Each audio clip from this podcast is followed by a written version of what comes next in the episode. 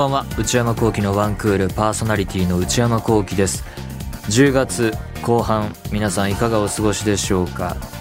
東京はだいぶ涼しくなってきて、えー、ただ寝る時の布団夏と変わらず同じものが続いていてどこまでこのままいけるかなっていうのが最近の悩みどころで寝る時は特に不備を感じないんですが朝ね起きると肌寒くなる日もあるのでただまあまだ冬本番の分厚い羽毛布団は違うかななどと考えている日々ですがさて最近、えー、また再び脱出ゲームに行き始めまして行き始めたっていうほどこう定期的にたくさん行ってるわけじゃないんですがコロナ前はですね、えー、それもたまに行ってたんですよね。最後に行ったのはいつだろう。もう思い出せないくらい昔。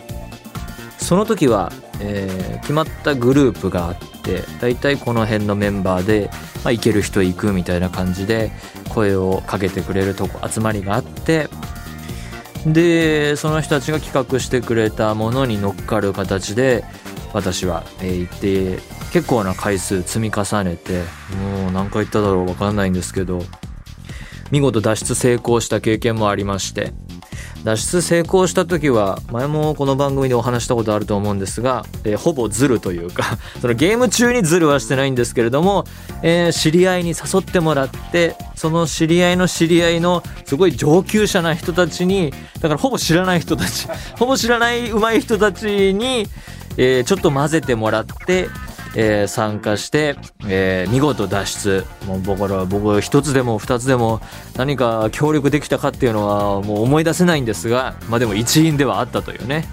強いチームのベンチみたいなとりあえず優勝はしましたみたいなメダルはもらいますっていう感じでね脱出できた時はねあの喜びは本当に人生の中でもね、えー、貢献度合いはさておき忘れられないくらい嬉しくてでまた行きたいなと思っていたんですがその決まって集まってたグループでは僕は本当一番年下だったのでお兄さんお姉さんたちと遊んでたんですけれども、まあ、お兄さんお姉さんたちまあいろいろね人生、えー、歩む 歩んでいくというか遊んでばかりはいられないなみたいな時期もありますからまあそんな感じもありコロナが入ってまあそういうものがストップしてっていうので全然めっきり、えー、声かけ合うこともなくなり行きたいけど一人じゃなかなかななんて思ってたんですけれどもだから最近は新世代たちと新世代っていうかあのそこの集まりとは違う人たちとちょっと行きたいなっていうんでだからもう年下の子も含めてえー、ちょっと行きたいんだけどっていう話をしていてですねでまたそんな話をしていたら幸運なことに企画してくれることがあって、まあ、今回もまた乗っかる感じで えー、行かせてもらって、まあ、だからメンバー集めがね結構難しいんですよね。あの決まった前みたいに決まったメンバーがいればその中でいけるいけないで固めていけばいいんですけれども、えー、脱出ゲーム種類たくさんいろいろありますし必要な人数もゲームによって違うんですけどでまた、えー、ゲームにもよるんですが、まあ、この自分たちの集まれた人数で行って、まあ、そのチケットの買い方にもよるんですけれども、まあ、違う知らない人たちと一緒にっていうパターンでもいいですかっていうパターンもあるしだからまあできるっちゃできるんですけれども自分たちだけでこう固めていきたいとなるとある程度こうゲームに見合った人数を、えー、揃えていくとまあもろもろちょうどいいかなという感じでだから集めなきゃなというんでただこういう仕事ですからえー、スケジュールみんないろいろギリギリまで読めないこともあるしまあまあそういう難しい部分はありつつなんとか全員揃って行ったんですよ。挑戦したんですよ脱出ゲーム。まあ今回もね、えー、ギリギリのところでもうもうちょいもうそうねもう10秒10秒じゃ無理か。もう30秒もう30秒とあと1つか2つのそのボタンの掛け違いがうまくいってれば、まあ、要はまあギリのところでダメだったんですよ。本当に悔しかった。で脱出ゲームやると大体その答え合わせがね終わった後成功した人も失敗した人もまず成功した人を称えてじゃ失敗した人も含めてその最初からゲームの流れこういう謎が出されて、えー、解いていってここでつまずいたかもしれませんねみたいなところも詳しく解説したりしていくんですけれどもそれで大体あ確かに納得せざるを得ないなっていうので、えー、また行きたくなるんですがまあそれもね、まあ、最後の最後でうーんというところでまあいつも大体脱出ゲームネタバレはしちゃいけないんですけど最後はちょっと大きなネタというかちょっとそれまでとそれまでのようにまあなんか材料を集めてきてみんなで頑張りゃ根性でいけるかなとはちょっと違うこう一個こう発想をひっくり返すようなジャンプの発想をしてやっと一つ超えてその先にもう一個みたいのが大体のパターンなんですよ。だから時間が迫ってきたおそらくこれ乗り越えれば脱出成功だろうっていうところではそれまでとはちょっと違うアイディアを誰かがひねり出してこう行ったれっていうので行ってもう一つ乗り越える。とやっと成功っていうのは分かってる何回もやってんだから何回もやってダメだったんだからあそろそろ時間もやばい。焦ってきた。でももうこれだろう。これを解ければっていうところでのもうひとひねりが足りなかったのかな。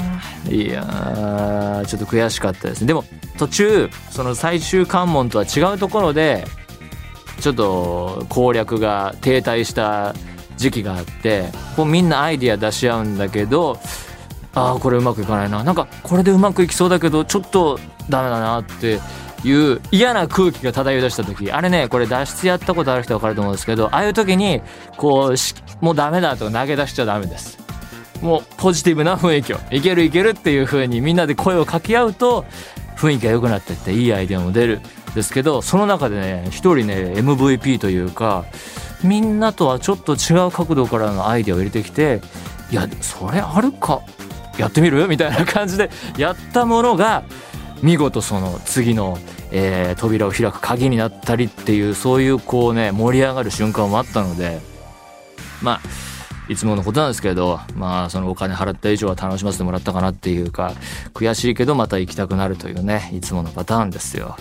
まあでもね、その、実際ゲーム始まると、あんまりその深く交流なかった人とかとやっても、始まるとやっぱり役割分担しないと先進まないので、えー、いいコミュニケーション取れていけますし、やっぱ楽しいなと改めて思いました。あとなんか、昔見なかったかなっていうのはいつからか知らないけど、なんか、ギブみたいな時になったら開いてねっていうヒントブックが用意されてて俺僕は見たことなくてこんなん今あるんだ昔からあったのか分かんないけど僕はそれ使いたくないから禁止ねっていうことにしてちょっとね自力で行きたいからっていうのねやりましたけどね。やっぱ脱出ゲーム年々進化してるなって思いましたし、まあ、基本の謎解きの精神とかマインド骨格はそのままにいろんなのあるんだなってその各地でやってるのですごいいろいろ楽しめるものがあっていいなとは思いました。ただまあ悔しかったですね、えー、それでは内山昂輝のワンクールスタートです。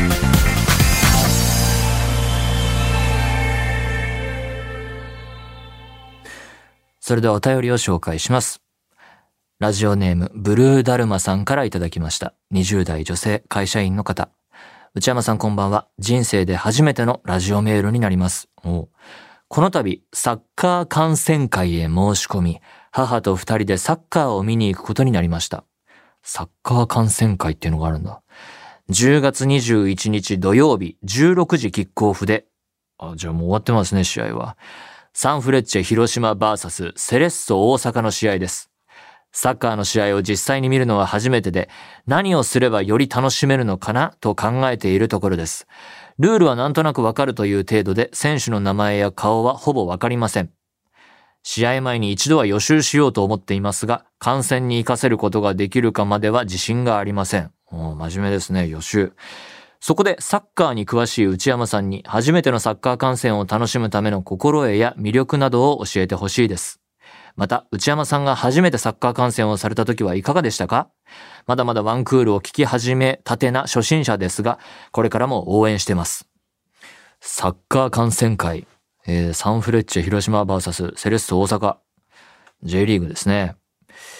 えー、初めてサッカー観戦したのは生で見たというのは、小中学生の時に行ったかなっていう感じで、あんまりこの試合っていう風に、えー、はっきりと思い出せません。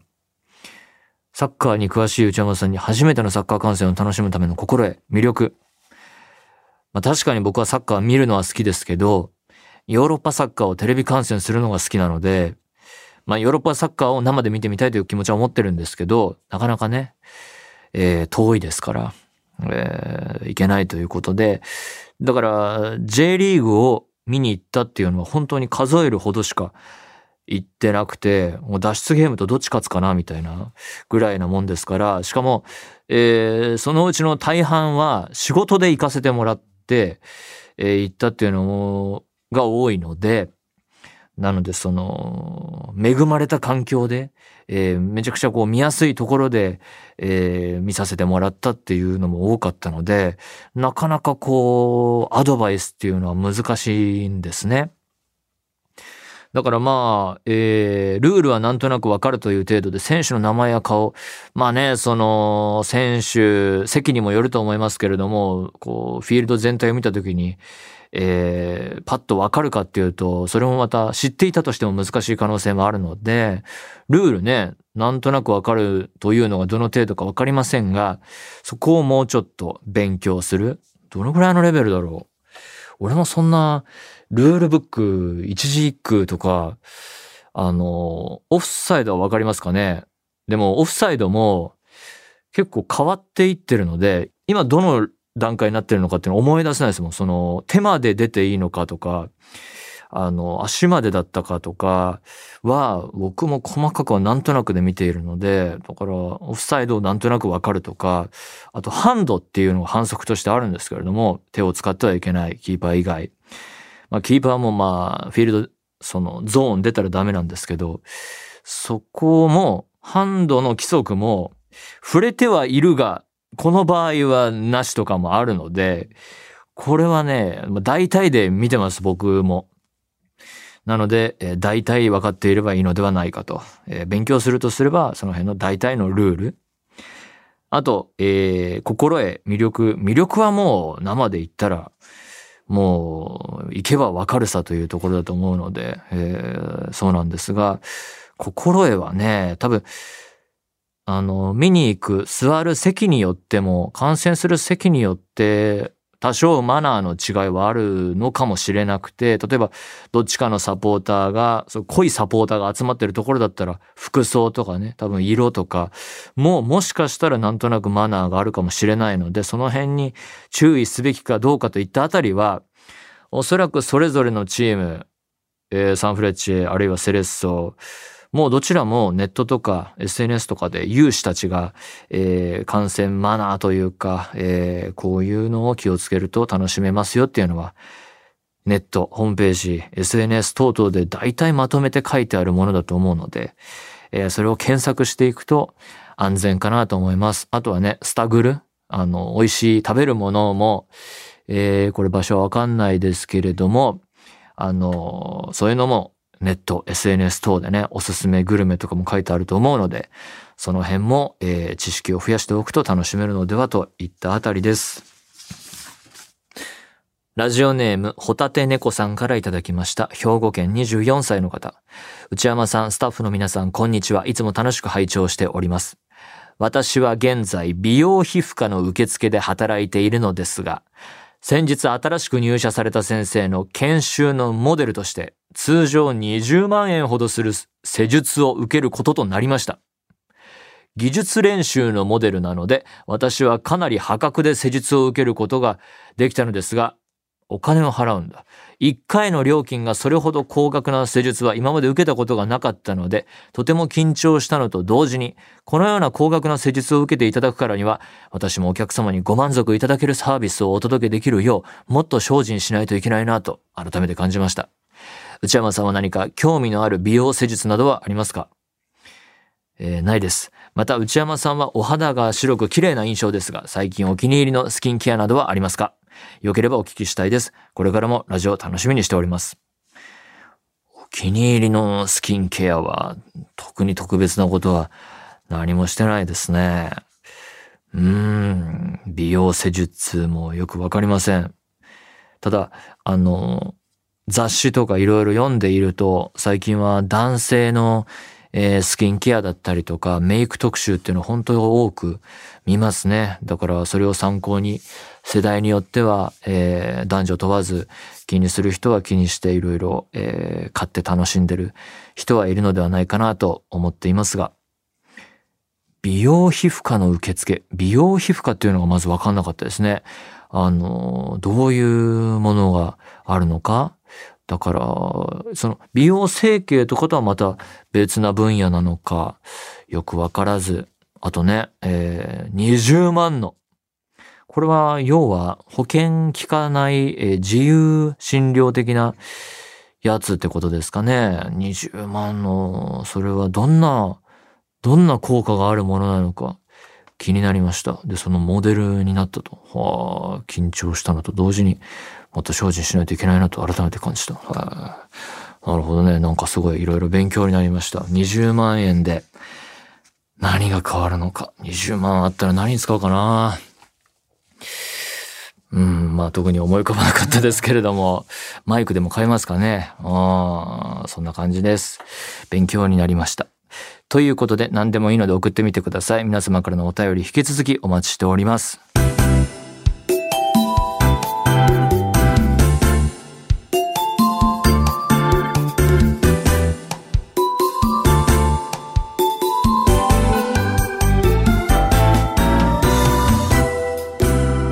内山幸輝のワンクール。内山幸喜のワンクール。続いてはこちらのコーナー。クイズヤング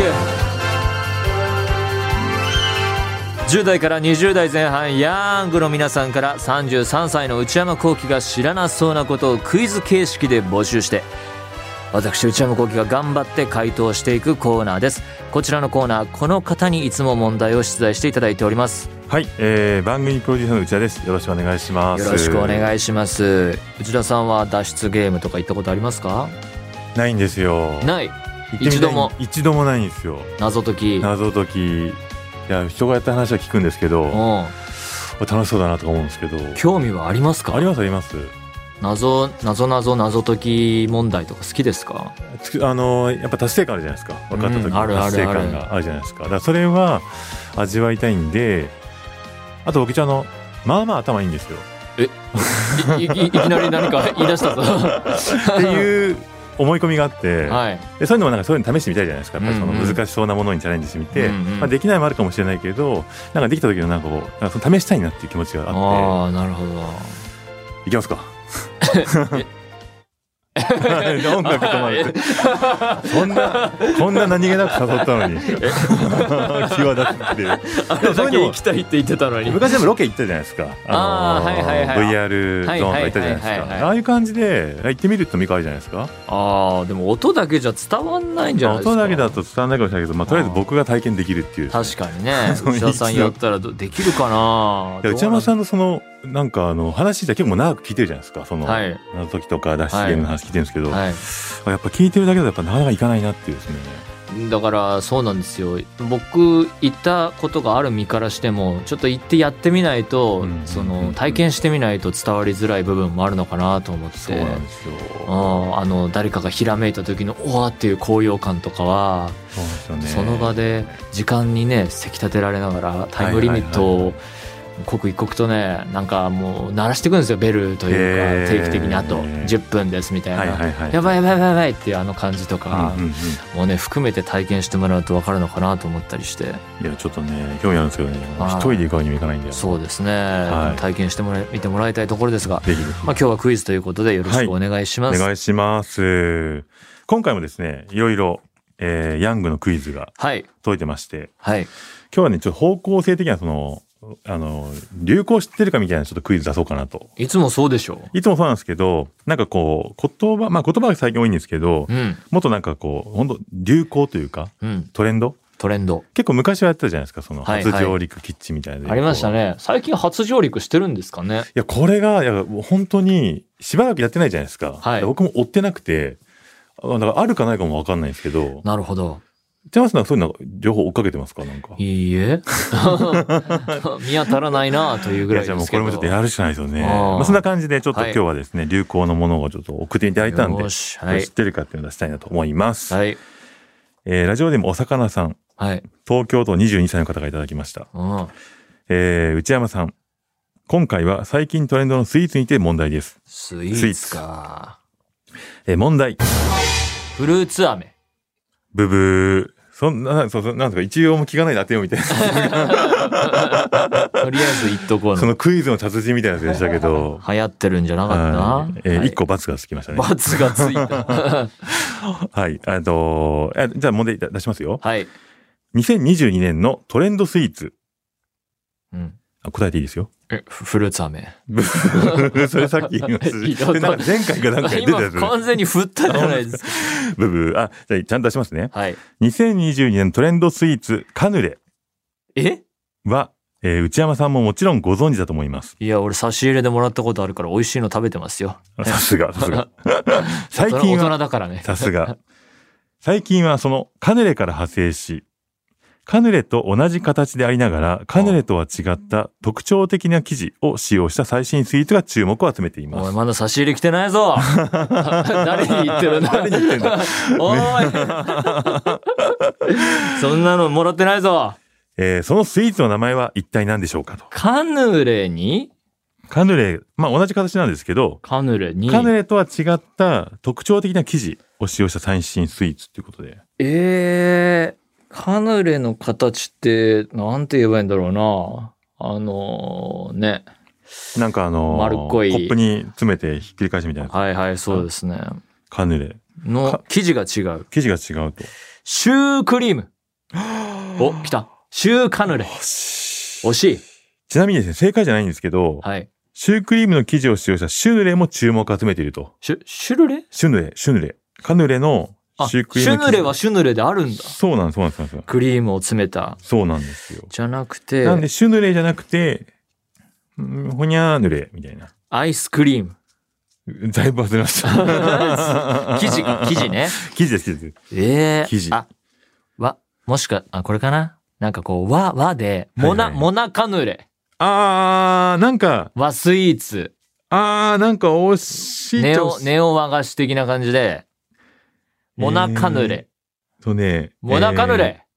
ブブー。ちょっと、た多分合ってないってもう分かってますよ。モナカヌレ。モナカヌレ合ってない和、感じで。和は違う。和は、あ、でもそれドドラカヌレ。あー、えっと、あ、まずじゃあ言います。あの、和じゃないです。和じゃないんかい。和じゃない。和じゃないのかよ。洋かよ。洋なんですよ。えー。カヌレじゃなくてま、マカ、マカロン、マカヌレ。語呂めっちゃ悪いですね。マカヌレ。カヌレ、まあ、カヌレ買いに行こうって。カヌロン。カヌロなんか言われるそれ。それ多分ね、ネーミングの問題。カヌロじゃないな。マカヌレ。あまずマカロンじゃないです。それで言うと。ああ、でしょうね。えー、シューじゃなくてマカでもなく、シュじゃなくてマカでもなく、アイスでもなく、アイスでもなくあと何あった洋菓子もう全部言ったよね。なんかもう、もっとオーソドックスなやつですよ。クッキー、クッ、クッカヌレ、え、まずクッキーではないです。クッキー、でもそういう感じです。一般的なやつ言っていきましょう。サブレ、サブカヌレ、カヌレ、カヌレ。カヌ、カヌ、どうやってカヌレ。カヌレ。カヌレはカヌレカヌレ。それ 戻りましたよ。戻りましたよ。原点回原型に戻っちゃった。スタートに戻ってますけど。カヌレ、サブレじゃない。えっとですね、じゃあちょっとヒント出してますよ。出しましょえっとですね、まあ、生地はちょっとまだ考えてほしいんですけど、うん中にあんことか入ってるんですって。和じゃんあでも、あのー生地が和じゃないんですよ。ああ、生地が和。もうここまで言ったらわかるじゃない？もうそれ生地カヌレって言っていいんですか？形、形かあ、でも、シュークリームの生地を使ったやつはシュヌレなんで、あそうかそうか。の生地を使ったやつは、ほ生にゃらら地。生地、生地、生地、生地ってあと何あるんだ？洋菓子作んないからわかんないな。えー、なんかパッと思いつかやつ、なんかベタなやつケーキ、ケーキ。あ、、ケーキ、あ、そういうやつです、そういうやつ。ケーケーケーキ、ケーキ、はい。ケーキ、シュークリーム、クッキシュークリームクッキー、ーチョコレート。チョコレート。あと何？あれ？差し入れなかったかな。あと差し入れあと何もらった？なかったか差し入れ、差し入れ。なもう一個ぐらい。じゃあ、またもう一回。ああどうぞああ、わかったかも。フィナ、フィナ、フィナ、フィナンヌレ。えっと だから、マドレーヌレ。マドレーヌいやいやいやいレ。やご語呂がめちゃめちゃ悪い。マドレーヌレ。だったらもうマヌレですよね。マヌレだだとしたらマヌレですよね。なんで俺、今度言われなきゃいけないな。正解はですね。マヌレですってなマヌレ、いや、マヌ、マス、マドレーヌレ。マドレ、マドレーヌレだったらマヌレだと思うんですけど、まずマヌレじゃないんですよ。もうダメだこれ。れちょっともう出ないと思うんはで、い正解、まあ、正解聞くと、あ、それかぐらいですよ。はい。えパイ生地を使ったあパヌレっていう。パイ生地か確かになんで思いつかなかったんだろう。そうなんですよ。ケーキ、ね、アップルパイとかあるじゃないですか。そうか。確かにその発想はなかった。これパヌレっていうですね、東京都墨田区にあるミスターベイクマンというお店が、まあ、え、えで、中身にあんこ入ってるの？あんことかクリームチーズ、ジャムなんかが入っていると。それカヌレなの？だから、パヌレですね。ああ、わかりました。ものの定義にうるさい人間としていやいやいやは。なるほど。勉強だったそうです。よね。今ちょっと、ちょっとこれ広げすぎちゃったんで、今日一問だそうです。え？お時間です。お時間です。はい。不正解でお時間です。業界の関係者の方々、内山幸輝がね、カヌレ、差し入れで待ってますよ。な、何カヌレだっけ？あ今日の問題はパヌレです。パヌレ、パヌレをお待ちしております。引き続き10代から20代前半、ヤングの皆さんからの今流行っていることや自分たちの世代の常識クイズを募集しております。自分の身の回りだけで流行していることなど、局地的な流行でも大丈夫です。以上、クイズヤングでした。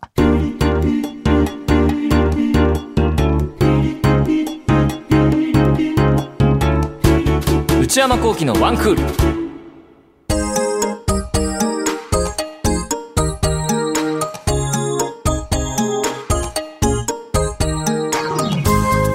内山幸輝のワンクールそろそろお別れのお時間です。番組では皆様からのメールを募集しています。現在募集中のコーナーは皆さんがどんな毎日を過ごしているのか一日のスケジュールを教えていただく人生。恋人や友人や知り合いなどとどこで出会ったのかを送っていただくここで出会いました。買い物をしない、かっこ買いたいものがない内山幸輝に買いな商品をおすすめしていただく内山さん、これ買いです。10代から20代前半、ヤングの皆さんから33歳の内山幸輝が知らなそうなことをクイズ形式で教えていただくクイズヤング。こちらは世代全体で流行っていることでも自分の身の回りのローカルだけで流行っていることでもどちらでも OK です。以上です。番組宛てのすべてのメールの宛先は one.joqr.net one.joqr.net 懸命にコーナー名を書いて送ってください。よろしくお願いします。そして、内山幸輝オフィシャルノート、内山幸輝の踊り場、更新は終了いたしましたが、これまでに更新した記事は11月30日までご購入いただくことが可能です。詳しくはノートの方をご確認ください。番組公式 X アカウントは、アットマーク、ONE アンダーバー JOQR です。こちらもぜひチェックしてみてください。この番組は、ポッドキャストと YouTube でも配信中です。ポッドキャストは、ポッドキャスト QR、Spotify、Amazon Music など、YouTube は文化放送エクステンドの公式チャンネルで配信しています。更新は火曜日夕方の予定です。それではまた来週、さようなら。